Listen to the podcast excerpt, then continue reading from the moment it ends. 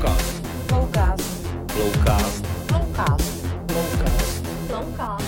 Flowcast. Dobrý den, vážené posluchačky, vážení posluchači. V dnešním Flowcastu ho vítám Mikuláše Mináře, dříve Milion chvilek pro demokracii, dnes tedy uskupení lidé pro Dobrý den. Dobrý den, děkuji za pozvání. Doufám, že říkám správně to slovo uskupení, protože já vlastně nevím, jestli mám v tuhle chvíli mluvit o politické straně nebo o hnutí, nebo jak byste definoval vlastně lidé pro dneska? Myslím si, že to nejlepší slovo je opravdu hnutí. A, a to v tom původním slova smyslu anglického social movement. A my chceme vlastně rehabilitovat to slovo hnutí, které tady některá takzvaná hnutí trošku a, prostě zkompromitovala protože uh, opravdu chceme v té společnosti vyvolat nějaký pohyb, rozpohybovat ji, rozpohybovat nějaké zamrzlé vody, zaseklou situaci a chceme nabalit celou řadu lidí uh, všech věkových kategorií ze všech koutů této země, aby se společně uh, postavili a nejenom postavili, ale začali něco dělat pro to, co naše země potřebuje.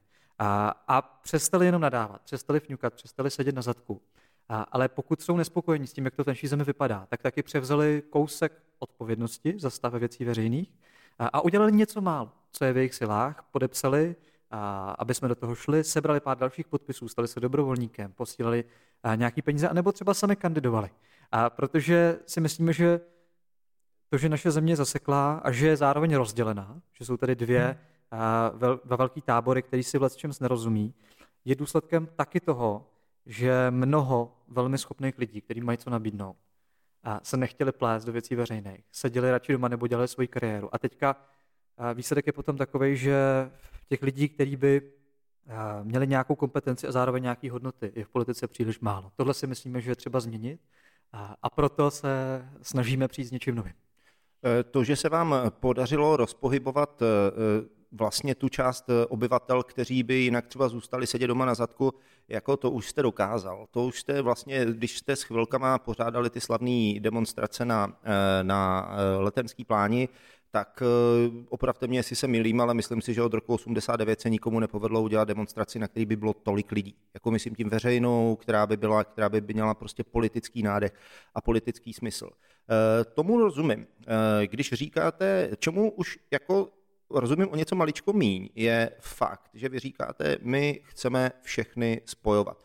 Eh, v tuhle chvíli, eh, v tuhle chvíli vlastně vy jste se eh, setkal ještě předtím, než bylo ohlášeno, než byl ohlášen vznik Lidé pro, hmm. tak jste se vlastně setkal se zástupci opozičních stran a ta jednání nedopadla vlastně. Hm, proč, proč nedopadla? Proč, proč jste i po konzultaci s nimi jako uznal za e, nutné, asi v tomhle případě, aby vznikl další subjekt? Za prvé bych e, chtěl říct, že jsem rád, že vznikají ty e, koalice demokratických stran opozičních. To si myslím, že je rozhodně nezbytný. My jsme k tomu vyzývali před rokem na letenský pláni, ale nevyzývali jsme jenom k tomu spojování. My jsme vlastně říkali, podívejte se na ten marasmus kolem sebe, jestli se to má změnit. Podívejte se, kolik je tady lidí, kteří jsou nespokojeni na té pláni, jestli se to má změnit. Musí to uchopit politické strany a musí ukázat několik věcí. A noví lidi v politice, otevřít se novým lidem. Mm-hmm. A silnou vizi, kam tahle země má směřovat. A tak na branku. Snahu oslovit nový voliče. I ty, který volí hnutí ano. A mimo jiné taky a vyřešit ten problém té roztříštěnosti a rozumně se spojovat. A ta společenská debata se redukovala vlastně jenom na ten jeden z těch bodů. A já jsem v průběhu času i po té, co jsem se setkával s těmi lídry, a dospěl vlastně k přesvědčení, že jakkoliv je důležité, aby se to stalo, tak to nebude stačit k tomu, aby vznikla stabilní demokratická vláda po příštích volbách. K tomu se možná ještě dostanu, proč si myslím, že to tak není. Ale ta, ta hlavní příčina, ten hlavní problém je prostě my si musíme položit otázku, proč tolik lidí prostě ta stávající opozice neoslovuje, proč tolik lidí volí Andreje Babiše, jestli je a, racionální očekávat, že tihle lidé se vrátí ke stranám typu ODS, KDU, ČSL, TOP 09, nic proti nim. Ale volí Andreje Babiše kvůli tomu, jaké tady byly strany před Andrejem Babišem. Těžko čekat, že se vrátí k ním. A pak je tady druhá koalice s Piráty, tam, tam je svěží vítr, ale zároveň je třeba prostě si jenom přiznat, že ani Piráti nejsou pro každého. A, a že je tady velká část společnosti, a opravdu velká část společnosti, a je to minimálně pět milionů lidí, který buď to k volbám nejdou, to jsou zhruba 3 miliony lidí, a, nebo a, k volbám chtějí, ale nemají stranu, a nebo jsou to třeba voliči i hnutí ano, ale jsou to ti vlažní voliči, ne ti jádroví, ti, kteří vlastně říkají, my ho volíme, protože nevidíme alternativu. Těchto lidí je, je to ne, ani ne každý druhý, skoro je to tak, že každý třetí to, to ne, z těch 8 milionů potenciálních voličů je to mm-hmm. pět. To znamená, většina lidí, který potkáte, si nevyberou ze stávající nabídky nebo nejdou k volbám. A já si myslím, že to má své příčiny, proč to tak je. A že stojí za to pokusit se ty lidi pochopit, pokusit, jim, pokusit se jim naslouchat, pokusit se je oslovit, získat a přivést do toho demokratického tábora. Protože Andrej Babiš je jenom symptom. To, to není příčina toho problému. A ta příčina je mnohem hlubší, je strukturální, je to, je to, souvisí to s tím, co tady bylo před Andrejem Babišem, souvisí to s velkou krizí důvěry v politické strany jako takové. A pokud někdo toto nevezme vážně, nezačne se bavit s lidmi, kteří si nevyberou, no tak se nemůžeme posunout dopředu. Čili my, naše ambice je postavit ten projekt tak a jít za těmi lidmi, kteří teďka si připadají zklamaný, že si nevyberou a dát jim novou naději, protože jestliže se s těma lidma nezačneme bavit, nezačneme chápat a nezačneme vytvářet koncenzuální politiku a vizi, kde je pro tyhle ty lidi místo, tak se prostě ta polarizace, ta polarizovaná společnost jako nezmění. Jo? Vidíme to v celé řadě států, není to jenom Česká republika, v Americe to došlo ještě mnohem dál a prostě potom ta společnost je opravdu dva tábory, které se nenávidí. A my si prostě jenom musíme připustit, že jakkoliv žijeme v době, která je možná a nej, jsme asi nejbohatší společnost, co jsme kdy byli, tak v naší společnosti prostě je fakt 60% mhm. lidí, který nezdílí ten optimistický pohled a na to, že všechno je růžový, protože, eh, protože vidí a mnohem pálčivě si jich týkají sociální nerovnosti, jsou mnohem kritičtější k vývoji po roce 89, protože velká část z nich má osobní zkušenost eh, s exekuční pastí, s obrovským selháním státu, který naprosto dereguloval ten exekuční biznis tak, že, že to není už jenom selhání těch lidí, je to prostě systémová chyba. Eh, všichni asi víte hrozný případy, kdy někdo prostě nezaplatil MHD a potom má, má exekuce na desítky tisíc korun. Jasně, a malé děti, kterým rodiče nezaplatili poplatek za odvoz odpadu a k 18. narozeninám dostanou 100 tisícové dluhy. A to je šílený, ale to není, a, a to je ve více oblastech. A najednou ty lidi mají pocit, že ten stát jako neplní tu svoji úlohu a vlastně nechrání, ne, nevytváří jim dobré podmínky. A naopak, že je to takový trošku zákon džungle, právo silnějšího, že ty, ty silní se vždycky najdou dobrý právníky, všechno si zařídí a na obyčejní lidi se kašle. Prostě mají pocit, já bych to nazval tak, že ta země sice skvétá, ale ne všude, ne vždycky a ne pro každýho. A máme tady regiony druhé a třetí kategorie, dědí se u nás chudoba a sociální vyloučení a, a prostě spousta lidí má pocit, že jich se ten úspěch netýká. A jestliže se tohle, ale těch lidí je 60%, podle, podle Daniela Prokopa a toho výzkumu rozdělení svobodou. 40% lidí v naší zemi jsou buď to strádající třída, nebo ohrožená, jsou neustále balancou nad, propust, nad propastí, mm-hmm. z ruky do huby, od výplaty k výplatě, od dohody k dohodě. A tyhle lidi jsou, žijou ve velkém stresu. A to je časovaná bomba, protože když pak do toho přijde covid a ten stát začne selhávat ještě systémověji, tak je otázka, jestli se ty lidi neradikalizují, a jestli je, kdo je vlastně osloví, jestli to bude nějaký jako ještě horší populista. Prostě tady na ty lidi se opravdu do velký, oni mají pocit, že se na ně zapomnělo a někdy právem a, a ještě mají pocit, že je ty liber, takzvaný liberální elity mistrujou, že se na ně povyšují, že, že vlastně jako říkají, že ty jejich názory nejsou dost dobrý a když někoho zvolí, tak uh, se mu vysmívají. Prostě ty lidi mají pocit, že uh, tahají za kratší konec mm-hmm. nakonec i v té globalizované době, která je strašně rychlá. A pak to dávají nebo a volí protestně. A, a to je Amerika, středozápad na, v Americe stejně jako Česká republika 2020. Koho považujete v Čechách za tu liberální elitu, takovou tu, jak jste teď říkal, jako povýšený způsob jako přehlížení těch lidí? Jako? A, sebe. Sebe. ano, já, já si především myslím, že jako je fakt třeba se otevřeně jako všímat toho, že tyhle ty schémata myšlení jsou v nás samotných. A stručně řečeno, ale je to stereotyp, jo? Je to, je to ta zajištěná a nastupující kosmopolitní třída. To jsou ty bohatší, úspěšnější části společnosti, který mají pocit, že se to po roce 89 v zásadě vyvinulo dobře, že Stali jsme se, dobře, pri, ta, privatizovali jsme ekonomiku, byly nějaké chyby, ale dobrý. Stali jsme se součástí západu, všechno šlo krásně, až do té doby, než přišel Zeman a Babiš a začali nám to kazit. Jo? Mm-hmm. A třeba nastupující kosmopolitní třída, lidi, kteří mají ten sociální, kulturní kapitál, tak vlastně těží i z té velké otevřenosti současného světa. Jo? Ale pak je tu, a to je důležité vědět, 60% společnosti, nebo 65 dokonce, který to vnímají prostě jinak. Jo? Vnímají to, že jim tak trochu ujíždí vlak, a svět se příliš zrychlil, těžko se pro ně orientuje, do jejich vesnice přestal jezdit autobus, mají to daleko do nemocnice a mají pocit, že společnost mm, je neustálý konflikt. To souvisí třeba s proměnou role médií a, jo? a, a sociálních sítí, že, že většina informací už se neustále prezentuje přes konflikt, protože to prostě zaujme lidskou pozornost. A vlastně začínají tyhle lidi někdy říkat. No ono za toho komunismu, jako my jsme se tak špatně třeba neměli. A co se stane? že oni, tohle si, no. o, oni, oni řeknou tuhle kacířskou myšlenku a z toho liberálního tábora přijde po hlavě a řeknou, no tak, takže vy jako chcete říkat, že komunismus, jako že bylo, to bylo něco dobrého, tam byly politické zločiny. No jasně, že tam byly politické zločiny. Ale neměli bychom se nejdřív zamyslet na tu, nad tím, že, na tom, že to možná bude, může být v něčem smutná jako pravda, že, že někteří lidi se fakt v mnoha ohledech měli líp a žili nějaký stabilnější život. Jo? E, často ty lidi třeba říkají, já jsem rád, že máme demokracii, je to mnohem lepší, ale, dvě, dvě ale. Pro lidi, jako jsem já, na tom tolik nesejde, jestli je demokracie nebo ne, protože stejně nic neovlivní, nikdo se o mě moc nezajímá. A politici si tam stejně vždycky pošéfujou. Mm-hmm. A, a za druhý, takže, takže já nic nezměním, a za druhý, ty lidi říkají, že se zásadně zhoršily mezilidské vztahy. Jo? Že ta doba je prostě, ano, je, je rychlá, v něčem máme mnohem větší zdroje, ale život není jenom HDP. Život je prostě i nějaká sousedská komunita, to že, to, že mám nějakou stabilní rodinu a dneska ten rychlý svět, svět internetu, sociálních sítí, médií na lidi vyvíjí jako enormní tlak. Je, je opravdu těžký i pro lidi, kteří mají, kteří to jsou denodenně, jako to ustát. Jo vede to k nárůstu psychických chorob. Takže já si prostě myslím, že tohle je, to jsou ty kořeny toho, proč nakonec sklízíme třeba takový politický reprezentace, jaký sklízíme. A myslím si, že je třeba pokusit se jít trošku od spodu a začít se s těma lidma bavit, začít ne je hnedka přesvědčovat, ale ještě jim chvilku jako naslouchat.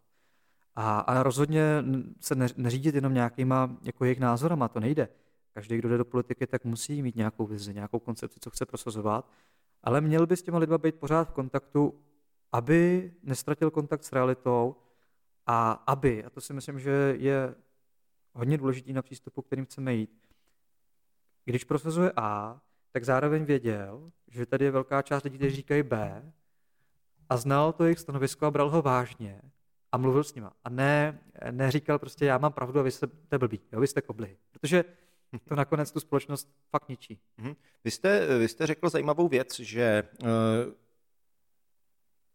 ty lidi, který vy chcete získat vlastně pro stranu Lidé pro, že, jsou, že to nejsou lidi, kteří volí, v současné době uh, opoziční strany, to znamená, teď vznikají dva, dva opoziční bloky, dva demokratické opoziční bloky, jeden trošku víc eh, liberálnější, jeden trošku víc konzervativnější, ale oba dva jsou v pohodě. Jako oba s oběma dvěma se eh, chce pracovat. Těm lidem, těm nechcete brát tedy jejich voliče. Vy chcete vzít lidi, voliče Andrej Babišovi a ty nerozhodnutý, jestli tomu, jestli tomu, jestli tomu... Nerozhodnutý a, a, a, ti, co nechodí k volbám. A ti, tak. co nechodí k volbám. Přesně tak. tak.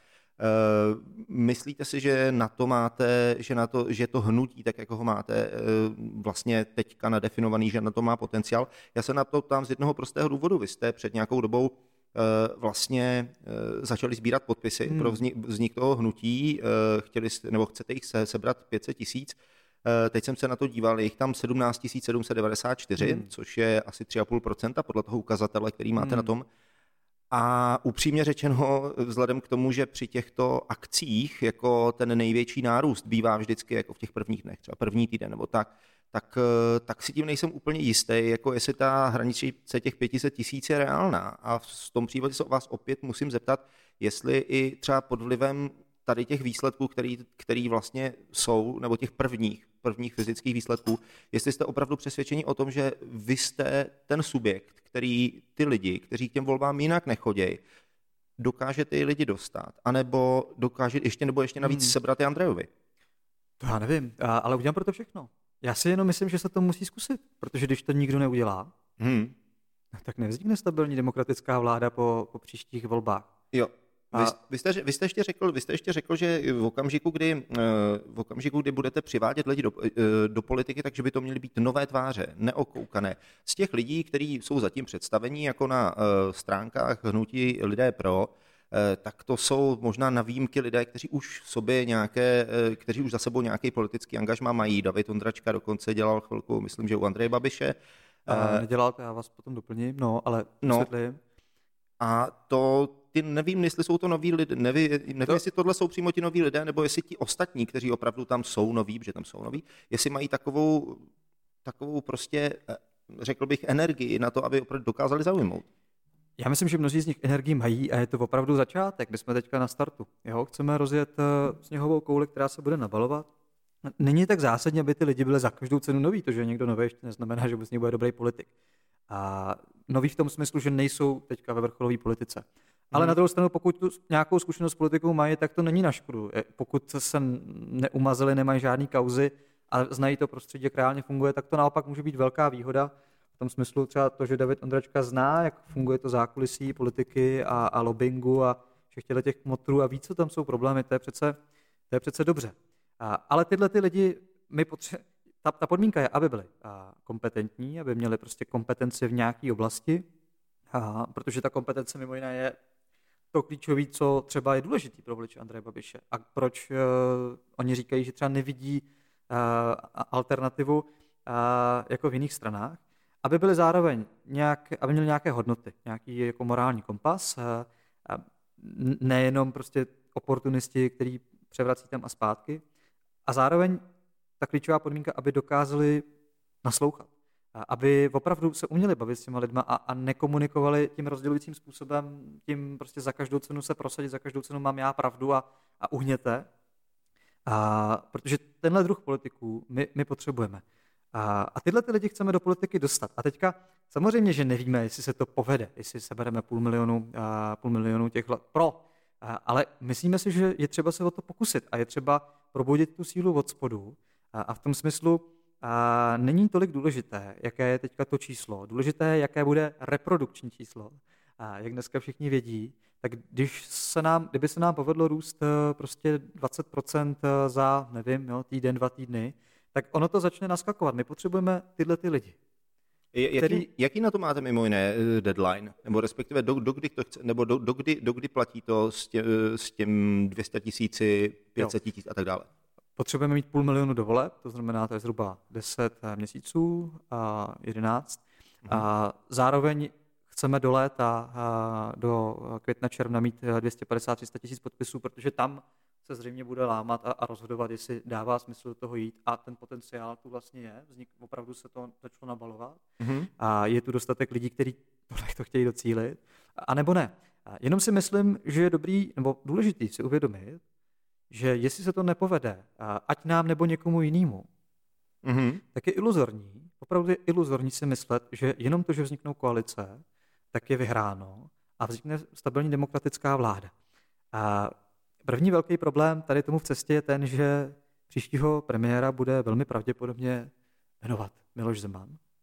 Mhm. A každý, kdo zná Miloše Zemana, tak eh, si myslím, že, že lze velmi pravděpodobně říct, že pokud Andrej Babiš udělá dobrý výsledek na 25-20%, a tak ho prostě jmenuje a řekne, jako nezajímá mě, jestli tady měl někdo, jako dvě strany se spojily, spikly, má, mají víc. Ne, on má jako nejvíc a já mu mm, má nejvíc mandátů jako strana. Já ho nechám tady půl roku nebo rok, jestli přinese 101 Mhm. a možná, že ji přinese.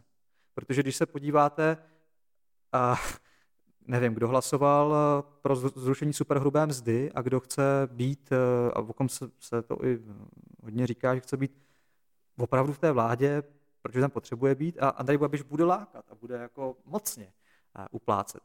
A Teď, teď máte na mysli Piráty. teď, ne, ne, ne, spíš, spíš, eh, spíš bych se obával u ODS. ODSky, jasně. Ale dej- vezměme si modelový příklad. Jo?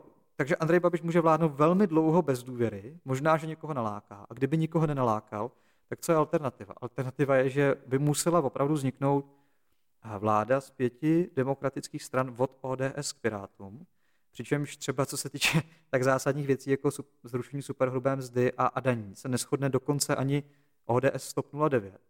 A mm-hmm. natož, natož, aby se shodli s Piráty. A přitom ta země bude možná v nejsložitější situaci za posledních 30 let, protože za rok 2020-2021 bude skoro tisíc miliard dluhu. Bude ekonomická recese, velmi frustrovaná společnost. A tu příští vládu nečeká nic pěkného. Tu čekají náročné úkoly, důležité reformy, složitý rozhodnutí, složitý kompromisy. Bude muset fungovat velmi dobře. Když se podíváte, a když se třeba podíváte, jak velký napětí jsou už teď mezi těma opozičníma stranami, jak velký napětí jsou na magistrátu, mm-hmm. tak bych prostě jenom nespolíhal na to, že vznikne něco stabilního, protože kdyby tahle vláda vznikla a, a rozpadla se, co přijde potom? Co, jestliže přišel před deseti lety Andrej, no před sedmi lety Andrej Babiš, když krakla pravicová vláda a vyvezl se na vlně, tak zatočíme s těma demostranama, tak ve chvíli, kdyby demostrany selhaly po druhý, jako co přijde potom ještě v horší situaci. A vůbec to není vlastně jednoduchý, vůbec to není uh, legrace. A jediný jako vlastně řešení by asi bylo, kdyby opoziční strany dali dohromady ústavní většinu, 120 mandátů, protože pak by i Miloš Zeman musel respektovat tu ústavní většinu. Nemohl by si dělat, co by chtěl, protože by nad ním vysela opravdu už to reální riziko, že když uh, jim nenechá složit vládu, tak nad ním bude vyset ústavní žaloba. A jestli, jestliže tohle ale nevznikne, a aby se tohle ale mohlo stát, no tak někdo musí někde oslovit nový voliče. To je jednoduchá matematika. A... Tak, takže vy jste připraveni třeba na to, že pokud by se vám podařilo oslovit ty nové voliče, eh, tak jste, dejme tomu, s těmi demokratickými bloky, které teďka vzniknou, jste připraveni vést diskuzi o tom, jakým způsobem se k, tomu, k, tomuhle, k téhle záležitosti postavit. No to určitě, protože jasně, já opravdu myslím si, že Nebo respektive pokud vznikne i třeba nějaká další formace, třeba politická, bude demokratická. Ty demokratické bloky jsou to nejlepší, co tady teď máme. A, a samozřejmě, ano, přeju si, aby byly vlastně co nejsilnější. Mm-hmm. A akorát si myslím, že můžu udělat já a další lidi mnohem víc, když teď budeme půl roku jezdit po zadku a makat a poslovat nový lidi v ulicích, pracovat s dobrovolníkama, schánět nový kandidáty. A nakonec buď to, to bude tak velký, že to urvem sami, a podpoříme demokratický tábor tím, že dotáhneme k volbám celou řadu lidí, kteří by jinak nešli. A nebo když se ukáže, že ne, no tak odstoupíme, podpoříme jiný. Ale i tehdy je vlastně podpoříme mnohem víc těma dobrovolníkama, případně těma nejlepšíma kandidátama. A mm-hmm. i části těch voličů, kteří by jinak nešli. Než kdyby jsme teďka si hodili nohy na stůl a řekli, no tak se, snažte, ukažte se a jestli to nevíde, tak aspoň víme, na koho to svést. Jasně. Eh, rozumím tomu. Jde ten přístup, jako, kterým vy, který vy popisujete, to znamená, jako je lepší něco dělat eh, a přidat k tomu, k tomu penzu těch voličů, těch stran, které jsou v současné době, dejme tomu další subjekt, který se dopředu bude hlásit k nějaký, řekněme, demokratický, liberál, do jisté míry liberální politi- eh, liberálnímu směru a, a řekne ano, chceme to s těma dávat dohromady, tak, by, tak, tak je to samozřejmě chválihodný. Tam je, eh, já mám k tomu dvě věci. Jo. Za, prvé, z toho, jakým způsobem třeba o tom i referují eh, členové těch politických stran, se kterými jste vedl to jednání vlastně před časem a který teda nedopadlo, tak jako ti jsou třeba jako často se ozývá, mm, často se ozývá argument Mikuláš Minář chce spojovat přitom prostě to, přitom jako nám bere další voliče a vzniká další subjekt a tu opozici bude drolit. Druhá otázka, eh, ta je, vy jste řekl, že ta strana, která eh, bude, eh, nebo ta vaše strana, že musí mít vizi. Že na druhou stranu jste řekl, že prostě budete jezdit mezi lidi, ptát se jich, jak to je. To je jedna z věcí, které já jsem si, která i mně přišla taková docela zvláštní. Eh, a to byla ta, eh, to byla ta, to byla ta nešťastná aféra s tím, s tou odpovědí na nějakou tu facebookovou otázku, jo, když jste řeklo, nejdřív se zeptáme, no, myslím si, že každý člověk, jako který umí do pěti napočítat si, to prostě považuje za nějaký prostě běžný komunikační fail, ke kterým jasně, prostě no. na, mm, ke, ke kterým na sociálních sítích jako dochází v podstatě dnes a denně. Ale kde je pro vás ta hranice? To je ta druhá otázka. Kde je pro vás ta hranice mezi Hmm. silnou vizí Jo. a mezi sbíráním feedbackem Jasně, prostě jasně. eh, spí- feedbacku od lidí, protože jako tak, jak, tak eh, politiku prostě založenou na marketingových průzkumech my nepotřebujeme. Tu už tady dělá Andrej Babiš a prostě voka- mimo jiné si myslím, že jeden, jedním z důvodů tady toho je eh, taky jednou z tím z důvodů je té druhé vlny koronaviru je právě tady, tady, ten, tady tahle věc, protože když tehdy vlastně v tom srpnu bývalý minister zdravotnictví eh, vlastně přikázal nosit roušky, protože se lidi vraceli z dovolených a tak eh, a blížil se začátek Řekněte škol. všechno za mě, to je hrozný. Já nechci, nechci to, Ne, ale já to- ne, nechci to takhle, nechci, aby to tak vyznělo, jenom to ne, chci ne, ne, jako já se, já uvíct, se k tomu jako. dostanu. Ano, ale teďka to je hodně otázek. Já teda začnu po pořádku. Dobře. Že tříštíme opozici, Hmm. vždyť ji spojujeme. A vždyť, eh, když se na to logicky podíváte, Ale berete jim určitou část lidí. vždy, když se na to logicky podíváte, Mhm. Tak eh, to, že se spojuje, je za prvý výsledkem občanského tlaku a samozřejmě i politického kalkulu. Ale ono jí to jenom pomůže, že tady bude mít další konkurenci, aby ty koalice skutečně dotáhla, aby se nerozpadly, aby udrželi, aby udrželi pohromadě. To znamená, to, že Mhm. tady je teďka další konkurent, vytváří další tlak na to, aby to skutečně dotáhli a v tom smyslu ten tlak jim pomáhá. Jo? Je, máme tady v tom rybníčku další štiku, která navíc jim trošku eh, těm kaprům prožene, prožene pérka, takže zařadí eh, dvojku, trojku. A, Mhm. a začnou sebou víc mrskat, a, což potřebujeme, aby ta opozice opravdu, aby jsme z ní dostali to nejlepší. A zároveň nedělám si iluze, že část eh, lidí, kteří nejsou s tou opozicí úplně spokojení, tak třeba neoslovíme my. Asi ano. Ale to, co je klíčové, je, aby se nám s těma lidma podařilo oslovit nějakou část voličů, který ta opozice neoslovuje. Protože když jí 3-4% sebereme a další 4-5 přidáme od nevoličů nebo od voličů vládních stran, no tak to ten demokratický tábor nakonec posílí o těch 5%. Což, když se nestane, tak nic stabilního nevznikne. A opravdu je to, je to potřeba. Jinak eh, můžeme říkat tak dobře, tak eh, vy říkáte, eh, ať tady nikdo už do toho nevrtá, ať nám tady jako neboří bábovičky, fajn. A kde vy oslovíte ty nový voliče? Jaký na to máte plán? Já jsem žádný plán neslyšel, na to jsem se jich právě ptal. Jaký máte plán na to, toho docílit? Uděláme koalice. A opravdu si někdo myslí, že to, že vznikne koalice a spolu, tak najednou lidi se nějak jako zajásají, řeknou, konečně řešení je tady, máme naději, vracíme se jako k ním. A to se asi nestane. Co se týče tý otázky vize a program, a první, bych odděloval tu vizi a program. Jo. Vize, vize, my říkáme země, kde se na nikoho nezapomíná, která prosperuje jak ekonomicky, tak lidsky. To znamená, kde není milion lidí v exekuční pasti, kde se nedědí chudoba, sociální vyloučení, kde nejsou regiony druhé a třetí kategorie. Zkrátka, kde a, je přáno sluchu a, a, a těm, kteří si připadají neúspěšní. Jak už jsem říkal, to je, to je ten problém, který, který mu teďka čelíme. Bez tohohle toho a se nepohneme. A teďka samozřejmě, jak ty vizi dojít, na, o tom je konkrétní program. A ten program já bych rozdělil na dvě části. A jsou věci, kterými už jsme vlastně formulovali, že jsou nějaký hlavní problémy naší země v těch programových prioritách. Tam jsou vlastně formou otázek, ale pojmenovaný a vystižený klíčové věci, které je třeba udělat, kam je třeba mířit. To znamená, když chcete mít program, tak nejdřív potřebujete vědět, jaká je cílová destinace, kam chcete dojet. Když to víte máte to dobře vystižený, tak potom je dobrý řešit jízdní řád. A ten jízdní řád my teprve dopracujeme, ano, to říkáme. Mm-hmm. Takže to je první část programu. Sem patří prostě ekonomika, patří sem školství, zdravotnictví, bezpečnost, a patří sem vztah k přírodě. A to jsou věci, kde prostě obecně Česká republika má problém, ten se dá popsat, odborníci ho popisují už dlouho a můžete přijít s návrhama konkrétních řešení. A mm-hmm. pak jsou věci, které jsou ideové, mohli bychom říct, že jsou kulturní, to, to, to je věc toho liberálně konzervativního mm-hmm. spektra, kde, a, kde musíte mít nějaký jasně definovaný postoj, který vyrůstají zevnitř toho hnutí.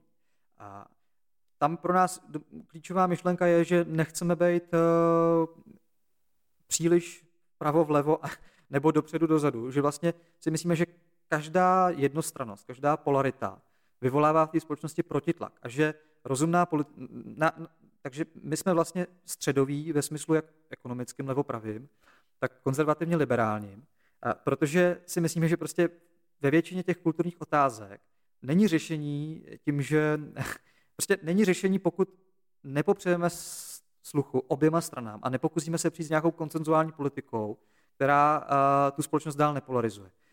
Tady tím pádem my musíme tady formulovat nějaká stanoviska a tady opravdu není jako o čem uh, se bavit v tom smyslu, že by nám někdo, aby jsme se jako řídili to, co nám řeknou lidi. A to, kde je pak vstup od těch lidí, je v těch objektivních programových tématech, kdy my s experty navrhneme nějaká řešení a pak je dobrý těm řešením přizvat a, širokou veřejnost, aby komentovala, rozporovala, říkala, co jim tam chybí, a, jak to funguje v praxi, na co jsme zapomněli, co, aby jsme řešili, jak se vás to dotkne. A, protože když sebereme, za prvý ty lidi vtáhneme do hry, vtáhneme do politické debaty, což je hrozně důležitý, aby jenom to na ně nikdo nesypal, ale bavil se o tom s nima. A za druhý nám to pomůže a ty, ty řešení vlastně dotáhnou na novou úroveň kvality, protože potom samozřejmě to znova musí uchopit experti, musí se s tím vypořádat, ale může se potom povědět, že se dotáhne celá řada věcí, na kterou prostě by se jinak zapomněl. A to, to je ta logika. V těch věcech typu ekonomika, školství a zdravotnictví, to jsou věci, kde postup je cíl, vize, a E, expertní řešení, debata s veřejností a finální program, který už může být velmi podrobný. Co se týče těch ideových věcí, jako a, jestli jsme součástí západu a NATO, to je věc, e, ve které máme jasno my jako interně jako hnutí a tam a, opra- můžeme se samozřejmě s lidmi bavit, co si o tom myslí, ale není to, není to rozhodně tak, že bychom se na základě toho přizpůsobili, co teda budeme říkat. Jasně, není, není, není to tak, že byste se s nima bavili o tom, jako jestli je dobrý prostě na konci srpna začít nosit roušky, anebo jestli, nebo jestli prostě eh, je dobrý poslechnout si to, že lidé, lidé nechtějí, tak je, ne, tak je, tak je nechtít. To je, to je samozřejmě, ano, tohle je odpovědnost politiků. Politici mají být lídři, oni mají tu společnost někam vést mm-hmm. a, a jestli ji vedou jenom tam, a, kam se obrat otáčí momentální nálada, no tak ji vedou do kopru. A, a to je přesně ten příklad, eh, o který jste zmínil, protože to, že teďka se nám rozjíždí snad už teda třetí vlna a že, to, že ta epidemie bude mít jako šíleně bolavý dopady na, na celou společnost, jak co se týče mrtvých, tak co se týče ekonomiky a zkrachovalých firm a, a živností, tak co se týče společenské nálady a frustrace. Tohle tady je úplně nejšílenější je to, že jakkoliv rád přiznám vládě, že na jaře zareagovala celkem rychle a, dobře a, a zvládla to dobře, tak absolutně nepochopitelně, teda asi už měl pan premiér za to, že už se nic takového jako opakovat nemůže, přestože celá řada expertů říkala, je třeba se připravit na druhou vlnu. A pak přesně, co jste říkal, 20. srpna eh, ministerstvo zdravotnictví navrhne, tak asi dáme roušky, ne? Jinak bude problém. A on řekne druhý dne, co to je za blbost, lidi to nechtějí. 17. září, když už jsme na tisícových číslech, tak uh, říká v parlamentu, prosím vás, proč tady furt řešíte ten covid? Teď uh, taky tady máme zahrádkářský zákon, pojďte se bavit o něčem důležitým. A tohle to je fatální selhání. Jenom kvůli tomu, že 14 dní na to jsou krajské senátní volby. A, a, a hlavně, hlavně dělat, že je všechno v pohodě a že to máme pod kontrolou. Nechat epidemii rozjet na 15 tisíc, a no to je, to je totální hazard, protože pak srazit tu epidemii, když se takhle rozjede, je šíleně drahý. Trvá to o celou řadu týdnů díl a ty následky jsou mnohem, mnohem, mnohem bolavější.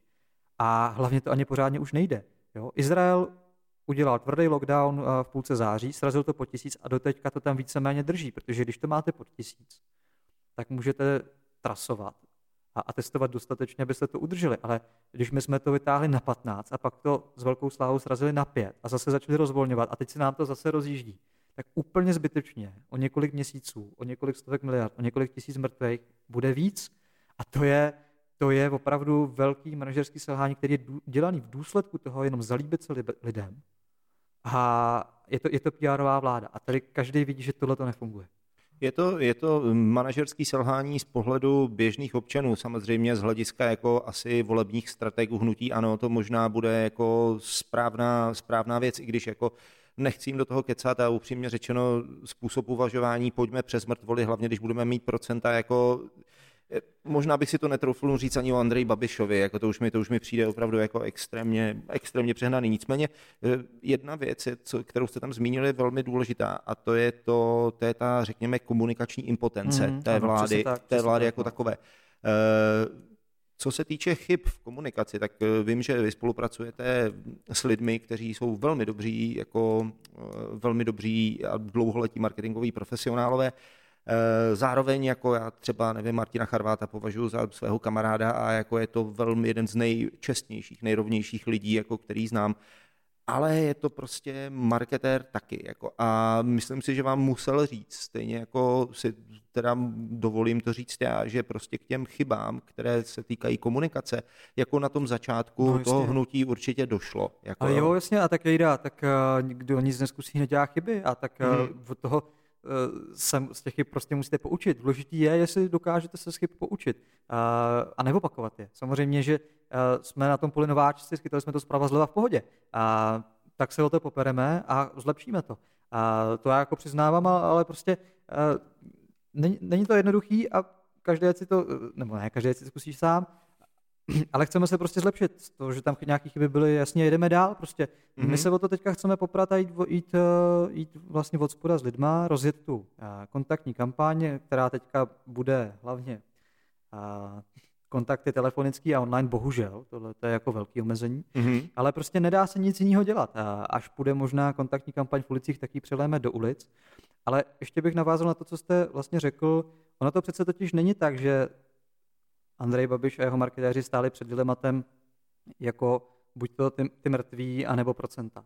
A za prvý opravdu to je to manažerské selhání v tom smyslu, že ten stát se mohl čtyři měsíce minimálně připravovat na testovací kapacity, trasovací kapacity, testování zadarmo, nebo dokonce platit lidem, kteří mají pozitivní test, jako je to v jiných zemích. Motivovat je, aby ne, že budou dělat, že jsou zdraví, aby nemuseli na nemocenskou, ale naopak nechají se otestovat, aby se na to rychle přišlo, tak ten stát je prostě nemotivoval, absolutně selhal management hygienických stanic, který byly naprosto nepružný. Mm-hmm. A, jako kdy, a najednou, když, jestliže Andrej Babiš v září, říjnu pak říká, no nikdo nemohl čekat, že se něco takového stane, jak nemohl čekat, když to všichni říkali.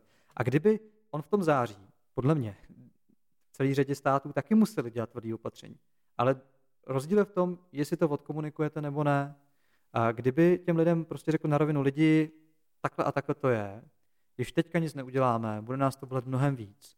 A my to musíme udělat, prosím vás, prostě berte to vážně, pojďte do toho s náma. Kdyby s těma lidma někdo jednal jako s dospělejma, své právnýma.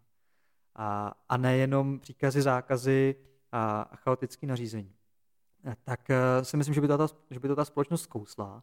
A naopak by se mohlo stát, že by ještě zatleskala, protože nakonec ono to v tom dlouhodobém horizontu, když pak vidíte, že se s tím trápí ostatní státy také, že vy jste to zvládli, no tak, eh, tak by naopak eh, z toho mohl Andrej Babiš vytěžit. To znamená, z mýho pohledu je to velká chyba v komunikaci, ale vlastně taky strategická, protože prostě ta společnost eh, bude teďka hrozně jako rozpolcená a začne se nám to všem jako vracet, tady to selhání z toho podzimu.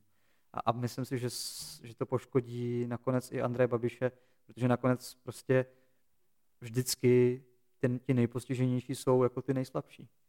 Eh, to máte, určitě, to máte určitě pravdu. Já bych se chtěl teď jenom mm, teď ještě chviličku bavit o eh, jedné věci komunikační a to je o eh, tom tweetu, o tom tweetu Davida Ondračky, který, nedáv, který byl jako hodně mhm. kritizovaný. Ten tweet zněl, Andrej Babiš zase vyhraje, Zeman ho pověří, menšinová vláda, dva pokusy, budou zdržovat část opozice, vyměkne, ODS se přidá, Andrej Babiš jde na prezidenta jak, jakým způsobem třeba hodnotíte jako teď zpětně, jako tady, tady, ten, tady, tady, tady ten vlastně veřejný projev? Mně to přijde, já když jsem to takhle, já jsem to prvé nerozuměl příliš jako tomu až, až extrémnímu hejtu, jako který byl třeba hmm. na stránkách, myslím, že to bylo Forum 24 nebo někdo takový, hmm. někdo takový hmm. prostě tam to, jako na, na, tom vlastně postavil jako totální, totální prostě odsudek jako té strany ale uh, já jsem se sám sebe jako ptal, jako, jako proč vlastně takový, proč, pro, proč, proč takový prostě jako uh, tweet třeba jo. vznikl, jako jestli, jestli, to, jestli je to snaha upoutat, nebo protože co si nemyslím, že pan Vondračka, jako pan, pardon, Ondračka, pan Ondráčka jako Ondráčka. má, Ondráčka, jako že má, je má, že, má tady, tu, tady tu potřebu. Eh, Na druhou stranu zase docela dokážu pochopit, že jako politik, eh, jako každý politik je člověk. To je, myslím, podle mě je to jedna z největších jako omylů, který tady jako veřejnost panují, že politik je něco víc. Ne, politik Jasně, je no. úplně stejně jako já, jako vy, jako kdokoliv jiný. Každý je tvůr, spolutvůrce té politiky. A jestli by ale člověk, který chce vést, který chce být tím Hmm. lídrem, protože předpokládám, že, vy nej, ne, že David Ondráčka je úplně stejně lídrem toho hnutí, nebo jedním z Ano, lídrů, ano, podobně ano, jako vy, ano. Eh, takže ten lídr musí mít nějakou zodpovědnost. I za ten svůj veřejný projev, i to, jakým způsobem určitě, komunikuje. Určitě. A, tak tohle je především otázka na Davida Ondráčku, ale jak ho Jasně. znám, on je bojovník, je to trošku i, i provokatér, nebojí se rány přijímat a rozdávat. A já si myslím, že on se tím pokusil prostě rozbít. A ten eh, opravdu podle mě iluzorní klid, kdy už si skoro tady jako společnost gratuluje, že už teda vlastně ty bloky už jako vznikly, už máme skoro jako 110, už skládáme vládu. Hmm. Když vidíte do toho pozadí, jak to opravdu v té reální politice chodí, jaký, a jak, jak vůbec není jistý, jestli ty dopa- koalice vůbec dopadnou, jaký velký animozity tam jsou, tak jako upozornit společnost na to, no tak pojďme zpátky na zem a pojďme si taky teda zamyslet nad tím, že jsou možná úplně jiný scénáře. To, co on tam napsal, je rozhodně, to, že Zeman bude pověřovat, to je pravda. To, že pověří pravděpodobně pana Babiše, to je taky pravděpodobně. A to, co bude dál, samozřejmě je spekulace, ale můžu vám říct, že málo který lídr opozičních stran se nebojí tohohle toho scénáře, že nakonec s tím Babišem někdo půjde. Vždyť víte, jak to chodí, vždycky si to můžete omluvit, že musíte zabránit něčemu horšímu a že Jasně. je třeba především prosazovat program, jo, a jestli v té vládě bude Babiš nebo nebude, no, jako scénářů je hodně, ale fixovat se teďka na to, že jak si už je vyhráno hlavně, ať do toho nikdo nešťourá, protože my to přece dáme. Jida, a co když to nedáme? Tak budeme další čtyři roky teda jako fňukat uh, a nadávat zase na toho zlýho Babiše, který nám to celý zkazil. A co, co, co pak se nemáme spíš teďka pokusit? Jako všichni, to není jenom o nás přece, to je o všech těch voličích demokratických stran.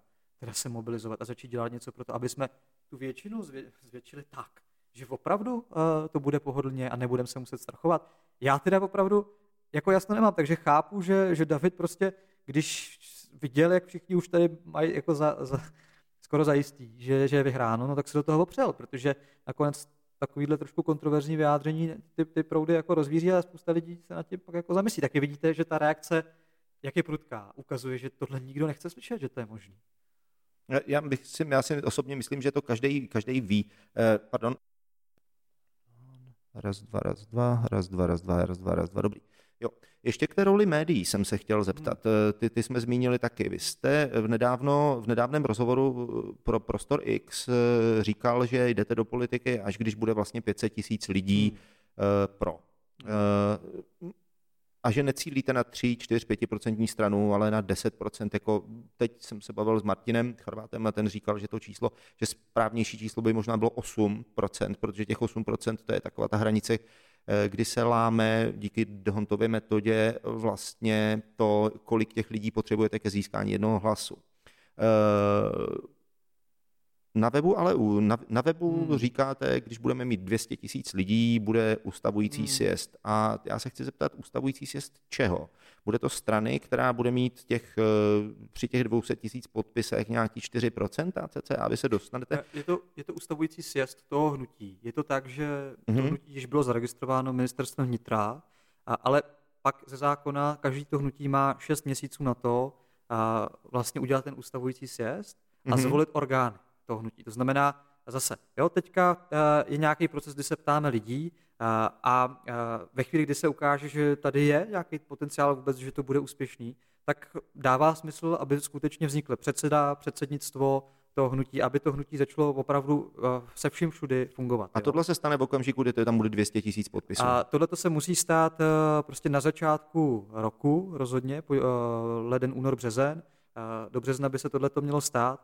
Ale to klíčové je prostě, že ano, my chceme opravdu zodpovědně jako říct, že do těch voleb jdeme až ve chvíli, kdy ta podpora je dostatečně velká.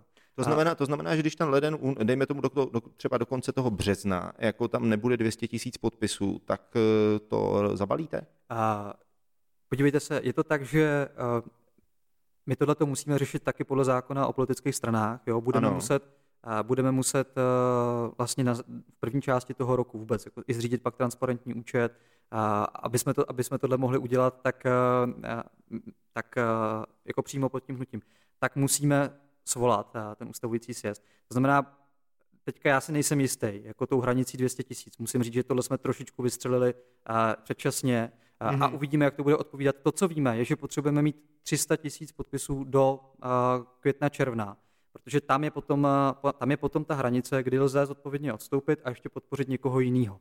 Jo, nelze čekat do září, jestli se to pak, že se sebere 200 tisíc za poslední měsíc. To prostě nelze. Na, na začátku srpna se odevzdávají kandidátní listiny, a to znamená měsíc a půl, měsíc a čtvrt předem je důležitý vědět, jdeme do toho, nejdeme do toho. A do té doby eh, my samozřejmě máme nějaký plán, nějaký milníků, jak bychom byli rádi, eh, aby to rostlo, mm-hmm. musíme rozhýbat tu dobrovolnickou kampaň, a ono to nebude přibývat lineárně, prostě je to tak, že my potřebujeme taky trošku exponenciální růst, jo? že rozhodně čekáme, že nám v květnu, v červnu přibude mnohem víc podpisů než v lednu.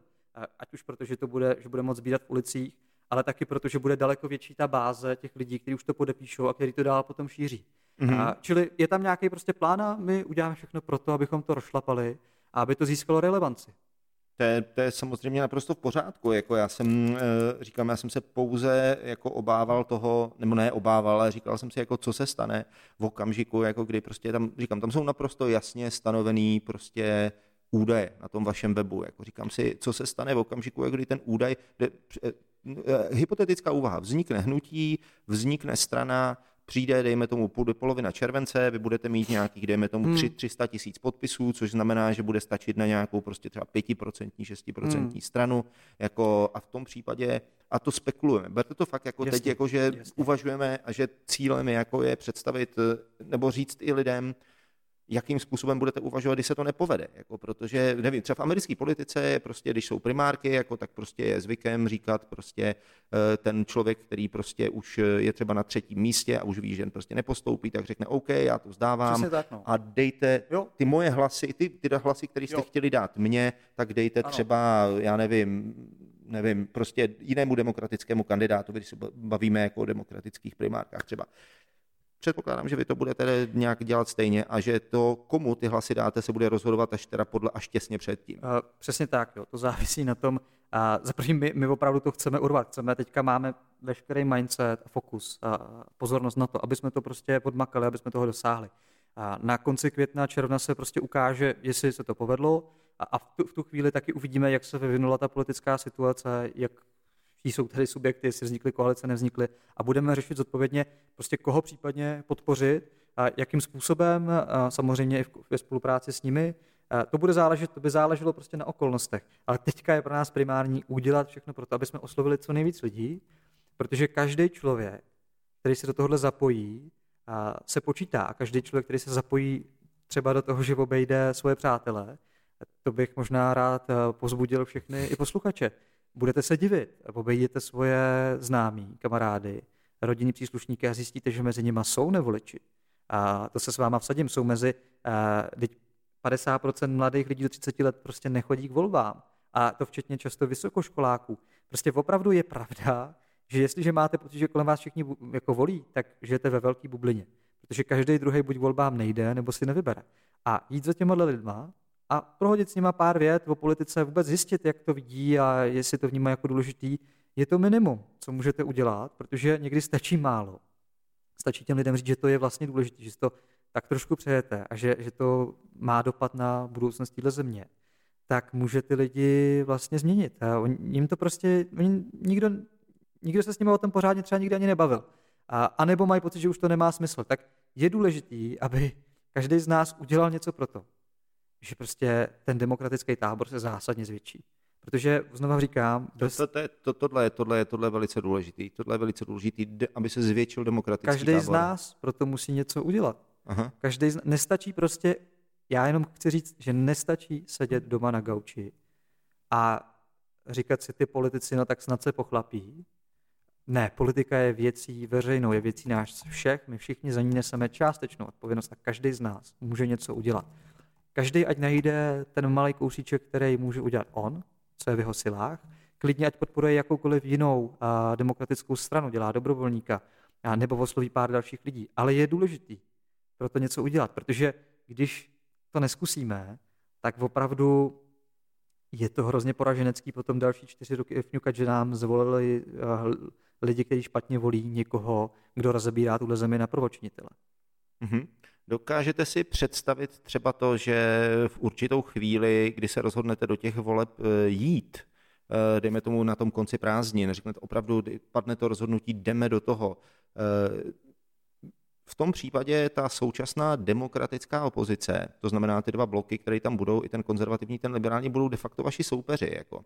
Ale zároveň potenciální, potenciální spolu spol, ne, nechci říct spolupracovníci, potenciální, vaši, potenciální spojenci, kteří potom vlastně by měli vytvořit tu hráz proti jako Andrej Babišovi. Eh, bude i díky, bude i toto bráno třeba eh, při, v úvahu při tvorbě filozofie té kampaně, protože kampaně jsou agresivní většinou. Kampaně jsou prostě jeden plive špínu na druhého a tak dále a tak dále. Bude to nějak, ovlivní to nějak jako to, jakým způsobem bude vypadat ta kampaň. Už jsme si říkali, že budete jezdit za lidma a tak dále, ale přece jenom média jako taková Určitě. jsou nedílnou součástí těch kampaní. Určitě, takhle. My jsme pro a, dobrou, sou, dobrou volnou soutěž a dobrou spolupráci. To jsou dvě nejsilnější síly a, v dějinách vesmíru. Konkurence a kooperace. A soutěž a spolupráce. Celá evoluce je řízená těma těma dvěma silama. A Myslíme si, že může naší eh, politické krajině prospět, eh, jak říkám, ta nová štika v Rybníce, která zvýší tu konkurenci. Zároveň je určitě třeba už dopředu počítat s tím, že s někým chceme spolupracovat a je nám blíž.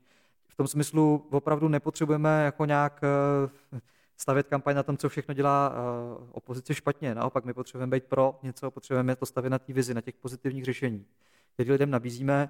Eh, zároveň se omlouvám, ale jako fakt se nemůžu udržet, když vidím, eh, že mm, prostě ODS odhlasuje s ANO zrušení superhrubý mzdy, který zadluží tuhle zemi o 130 miliard navrh, aniž by řešila výpadek příjmů eh, a komplexní reformu daní, aniž by řešila to, že samozprávy přijdou o obrovský peníze do investic, to znamená, ještě to prohloubí krizi, aniž by řešila to, že tak, jak je to sfušovaně přijatý, z toho budou profitovat lidi bohatí, kteří na tom vydělají tisíce nebo desetitisíce ročně, a, a ne nízkopříjmový, středně příjmový, kteří na tom vydělají stovky a, a tisíce. A zase to bude rozvíjet sociální nůžky, prohlubovat celý ten problém úplně v obráceně, než by se to mělo stát.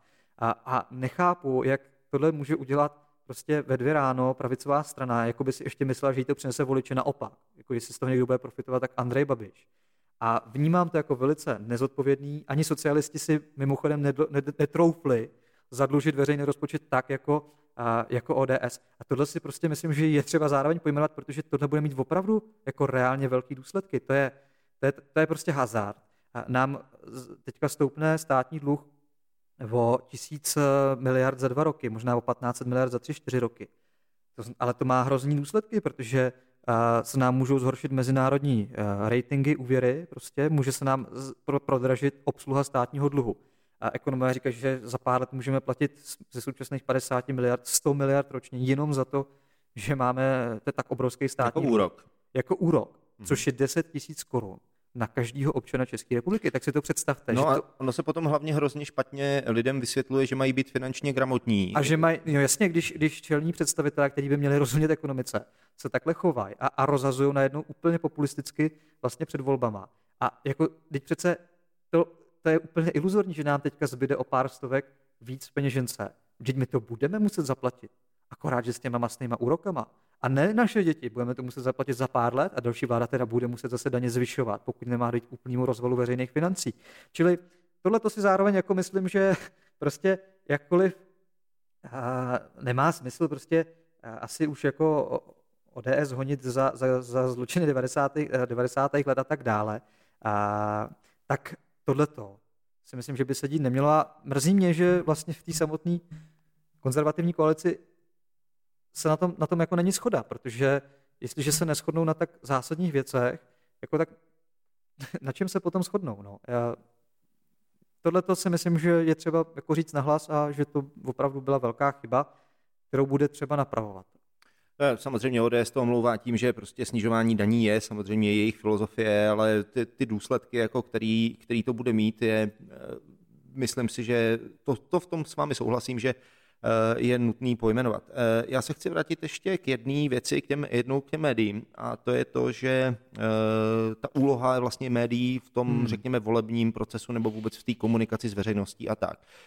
Zatímco, když teda pomíneme tendenční média, jako která, která hmm. samozřejmě jsou probabišovská už jenom z principu proto, jakože je vlastní svěřenecký fond, řekněme dobře, jako, tak ostatní média v okamžiku, jako kdy bylo milion chvilek pro demokracii, tak pro mě jste byl v podstatě hrdina. Hmm. Jako jo, byl jste člověk, jako který, a, hmm. a upřímně řečeno, já jsem na ty, já jsem na letní byl taky několikrát, hmm. ne po každý, že jo, ale byl jsem tam a ta energie z těch lidí úplně čišela. Jako jo, bylo tam prostě 250 tisíc lidí, hmm. kteří tam stáli, poslouchali a byli ochotní opravdu přemýšlet o těch věcech dneska. A, ty média o tom referovali tímhle způsobem. Jako všude byly prostě v reflexu byly fotky jako obrovský uh, z, z letenských střech, jako plná prostě letenská pláně a tak dále. V současné době, když se o tom mluví, když jste se přesunul do když už to není hnutí, když už to je, když už to je politi- nebo když už je to připravovaná politická hmm. strana, tak tak najednou je Mikuláš Minář hmm. prostě člověk, který je, který je prostě mm, takovej Kazimír, jako, hmm. mý, jako ten, který vlastně jako nám háže do toho našeho krásného procesu vidle. Jako jo. A je to, je ten, tady, tenhle, tady tenhle prostě uh, leitmotiv se táhne prostě jako spoustou těch článků a já si právě říkám, čím to je, jestli je to tím, že jako média jsou opravdu jako nastavená na ty negativní zprávy, anebo jestli je to tím, jestli je to opravdu nějaký záměr, jestli je to tím, že prostě jako ta média, každé médium někomu patří, že o těch nezávislých je opravdu jenom pár. Eh, jak vy vidíte roli médií celém tady v tom procesu? Média jsou nesmírně vlivná, jsou eh, to opinion makers, tvoří názory a v tom smyslu jako opravdu mají na tu společnost enormní vliv a já jsem vykládám to, co, že, že, jsme, že se do nás vlastně prakticky všichni opřeli. My jsme lidé pro, ale vlastně jsme proti všem. V podstatě to skoro vypadá. No, to, to, to tak, se, pardon, to se musím ještě omluvit. Já jsem jednou napsal takový, takový hejtov, hejtující post, jako, protože jsem tomu ná, názvu nerozuměl. Já jsem si myslel, že lidé pro, že to je něco jako třeba MacBook Pro, nebo, ne, ne, ne, nebo ne, ne, iPhone ne. Pro, nebo tamté ne Pro, že to je Pro jako něco ne, víc, ne, ne, že to je něco to, víc. Jako. Ne, to, na, ne, ne, my jenom chceme říct, že nejsme primárně proti něčemu, ale že je důležité teď být pro něco. Že hmm. všichni ti lidi, kteří chtějí tu pozitivní změnu a, a jsou pro, a, tak můžou být eh, vlastně širší součástí toho hnutí. Ale já bych chtěl říct, tak za prvý si myslím, že opravdu jako část médií, vlastně všechny velké média u nás vlastní v zásadě oligarchové a velká část médií pod Prahově nebo přiznaně někomu fandí. A tyhle ty eh, média se prostě do nás opřely z velké míry, prostě protože lezeme těm stávajícím stranám do zelí, oni to vnímají jako konkurenci a, a jo, tak já nebudu prostě komentovat. Eh, to, že se do nás naváží jak uh, Václav Klaus, starší, Forum 24, Jiří Paroubek, parlamentní listy, Mirek Topolák, prostě svědčí o tom, že štveme skutečně jako velkou část lidí. A to, to si myslím, že je jeden důvod. A ten druhý důvod je opravdu, já si fakt myslím, že a jako společnost teďka ještě pořád žijeme v nějaký trošku kolektivní iluzi, kterou ty média pomohly spolu vytvořit. Že to zásadní už je tady, přátelé, už máme ty koalice, už je vyhráno, Babiš už se veze, ale do toho nějaký prostě tu a tam průzkum, eh, který vlastně vypadá nadějněji. A vytvořilo se prostě atmosféra, že už jako hlavně teďka klid na práci, a hlavně, aby nikdo další... Už, už, už nám do toho nelezl. Už nám do toho nelezl. Ale já si fakt myslím, že bude muset přijít nějako, nějaká kocovina, kdy té společnosti i těm novinářům dojde, že to vůbec není jako takhle růžový a že pořád je dost velká pravděpodobnost, že nakonec tady bude další čtyři roky uh, ovládat prostě Andrej Babiš, možná, že z nějakou z jiných stran, anebo že se rozsype něco velmi křehkého, protože prostě my musíme opravdu, já chci jedinou myšlenku, aby se lidi odnesli. A to je ta, že tahle společnost je velmi rozdělená a že pokud se někomu, politiku, médiím nepodaří najít cestu eh, k té části společnosti, která teďka volit nechodí nebo si nevybere nebo volí vládní strany, tak se z toho nemůžeme dostat. A bude to, bude to od desíti pěti a zase budeme další čtyři roky vňukat. My akorát se o to musíme pokusit a musíme hledat prostě nové cesty. Asi je to tady tři roky po volbách, mnoho se zase tak zásadního se toho jako nezměnilo, tak asi je možná na čase začít zkoušet nové cesty. Já netvrdím, že se nám to povede a netvrdím, že jsme jediný, který k tomu mají přispět. Ale myslím si, že každý člověk, který mu na tomhle tom záleží, by proto měl něco udělat. A proto do toho jdeme. Proto jsme lidé pro a proto zveme všechny, kteří chtějí vynaložit nějaký úsilí, aby potom si mohli minimálně říct, aspoň jsem to zkusil, aspoň jsem něco udělal, neseděl jsem na, na zadku, aby do toho šli s náma. Eh, já samozřejmě doufám, že eh, těch lidí se vám, těch nerozhodnutých, se vám podaří přesvědčit, přesvědčit co nejvíce a že ty uh, současné voliče těch demokratických bloků přesvědčíte o tom, že to myslíte ne tak, jako že je chcete zlikvidovat, ale že opravdu ta spolupráce tam bude. Já se doufám, jako že i tady tenhle flowcast tomu trošku přispěje. Děkuji, že jste přišel. A mám ještě pár, pár věcí, na které bych se vás zeptal, který, tohle tam vystřihnu, tady to kecání, určitě, ale určitě, tak jenom jistý. chci se zeptat na pár prostě osobních věcí. Určitě, určitě, no. Do konce roku nám zbývá nějaký zhruba měsíc, čeká nás jako asi druhý nějaký lockdown, který budeme nějakým způsobem Eh, někdo ho bude dodržovat, někdo ho nebude dodržovat, eh, ale každý prostě bude, ta vánoční atmosféra prostě, nebo vůbec atmosféra konce roku jako na lidi působí jako docela zajímavě. Co má v plánu eh, hnutí lidé pro v tuhle chvíli, hmm. jako do konce roku a co máte v plánu vy osobně? Jo. A my chceme dvě věci. Za prvý chceme rozjet sběr podpisů přes petiční archy, aby se dostal jenom z toho online světa i do toho offline světa, protože spousta lidí a třeba starších se neorientuje na internetu nebo ani dokonce nemají e-mail. A je třeba, ty svátky jsou dobrý v tom, že je možný obejít celou řadu jako lidí, který by třeba se to k ním jinak nedostalo, ale to hlavní je, že my prostě se chceme připravit na to, co přijde v lednu. A v lednu to teďka to vnímáme, jako že jsme oznámili ten záměr, a začali se nám hlásit dobrovolníci, už, už jich máme zhruba 500. A, a my teďka připravíme systém petičních míst, a petičních a, stánků a, a dalších způsobů, jak aktivizovat ty dobrovolníky, aby třeba v tom místě vytvářeli komunitu. A, a s tímhle tím budeme chtít v lednu jako výjít. Zároveň budeme připravovat konkrétnější rozpracování toho programu, který bychom chtěli eh, v lednu představit, aby jsme dál vlastně ukazovali, pro co vlastně teda jsme a, a tím si myslím, že odpadne velká část té kritiky ohledně toho programu, protože najednou už se teda budeme moc bavit a, o tom, co konkrétně zastáváme. Tohle to jsou dvě, dvě hlavní věci. Co se týče mě osobně, tak já se hrozně těším na svátky, těším se domů, že budu s rodinou, s rodičema a že budeme mít konečně pár dní pro sebe i s manželkou, protože samozřejmě jako je to náročný a, a moc nespím. A, Vy jste, mimo, jiné, mimo jiné, vy jste první člověk, za prvý, který si, který si sem do Flowcastu přinesl vlastní pití. To musím říct, že, že Mikuláš Minář si přinesl vlastní čaj, což je samozřejmě hezký.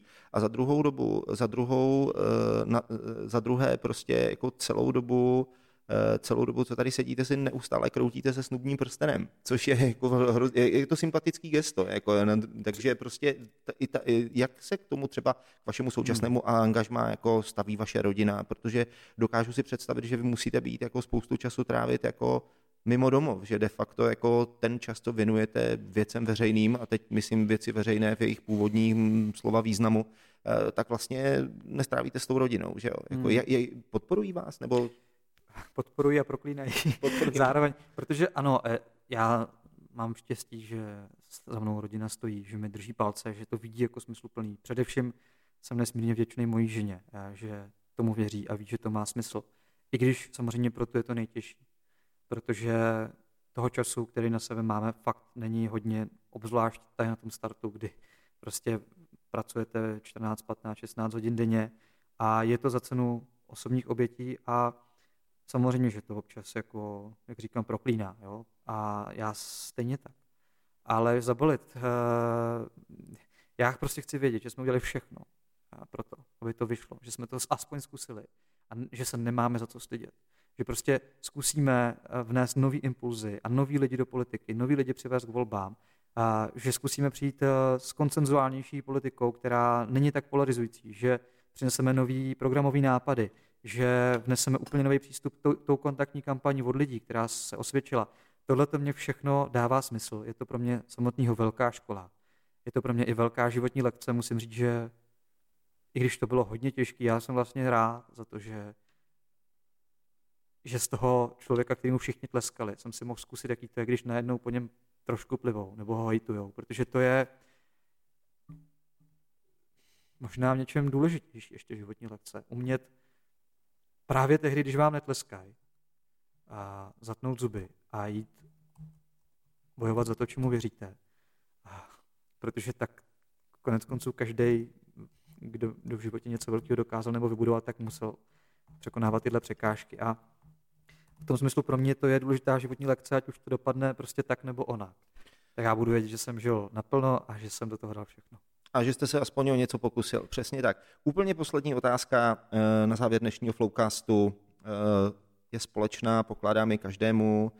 Eh, měním tam jenom jména, u kluků říkám Harry Potter, u holek říkám Hermiona. Představte si, že, máte, že jste Harry Potter, máte kouzelnou hůlku, jedno přání pro rok 2021 a Českou republiku. To přání vám nikdo nemusí schvalovat, nemusí projít ani senátními, ani, ani parlamentními výbory, ani hlasováním sněmovny, ani ho nemusí podepisovat prezident. Prostě mávnete a stane se tak. Co to bude?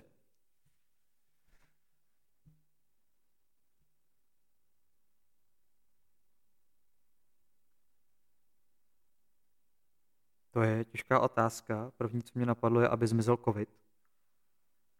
Ale to, co si myslím, že je možná z dlouhodobého hlediska ještě důležitější, takový doufám, že zmizí, tak já bych si opravdu přál, aby tahle společnost masově, a ne jednotlivci, ale tisíce, desetitisíce, tisíce lidí, převzali tu zodpovědnost a přestali jenom uh, být proti, přestali nadávat na to, co je špatně, ale pochopili, že tu zdravou demokracii za nás nikdo nezařídí. To za nás nezařídí žádný manažer. To si musíme zařídit my sami. A aby udělali uh, společně pro to, čemu věří, kus práce a zasadili se o to, že v této zemi znova k sobě najdeme cestu, že najdeme společnou řeč, že najdeme porozumění s lidma, kteří jsou v jiných životních podmínkách než my a, a že se to nakonec odrazí i v té politice, která prostě přestane být tak šíleně konfliktní a, a začne být prostě víc o tom, jak, jakou pozitivní vizi máme, jak v této zemi chceme žít a, a začne být prostě i přátelštější, pozitivnější, začne být víc pro něco. Já si myslím, že prostě a, život není jenom HDP, život jsou i mezilidský vztahy a hrozně bych si přál, aby tato společnost měla zase jednou nějaký společný cíl, za kterým může jít. A myslím si, že to má být společnost, která, kde se na nikoho nezapomíná, která prosperuje ekonomicky a lidsky a kde spolu jednotlivé skupiny neválčí a nepřetahují se od toho, kdo z toho bude mít víc. Ale chápou, že se potřebují dohromady a že jsou prostě vlastně nějaký jeden organismus. A to bych si přál a myslím, že tahle změna musí opravdu vyjít od spodu. A když vyjde od spodu, tak se nakonec promítne i na té nej, nejvyšší úrovni a budeme mít lepší politiky. Eh, já samozřejmě si přeju, eh, když to definujeme takto, tak eh, si to samozřejmě přeju taktéž minimálně s tím posledním výrokem, aby jsme měli lepší politiky, aspoň některý teda z nich, protože hmm. některý z nich jsou fajn, jako ano, se asi shodneme, eh, tak eh, s tím samozřejmě můžu plně souhlasit a myslím si, že to přání, který si můžeme dát takhle navzájem, jako do toho nového roku. Já vám samozřejmě přeju moc hezký svátky, přeju, aby hmm to pozitivní, co můžete lidem nabídnout, aby ti lidé opravdu dostali. Hmm. A Děkuji vám za to, že jste dneska přišel. Já děkuji za rozhovor a přeju krásné svátky i vám, i všem posluchačům. Užijte si je. Díky, hezký den a nashledanou. Flowcast. Flowcast. Flowcast. Flowcast. Flowcast. Flowcast.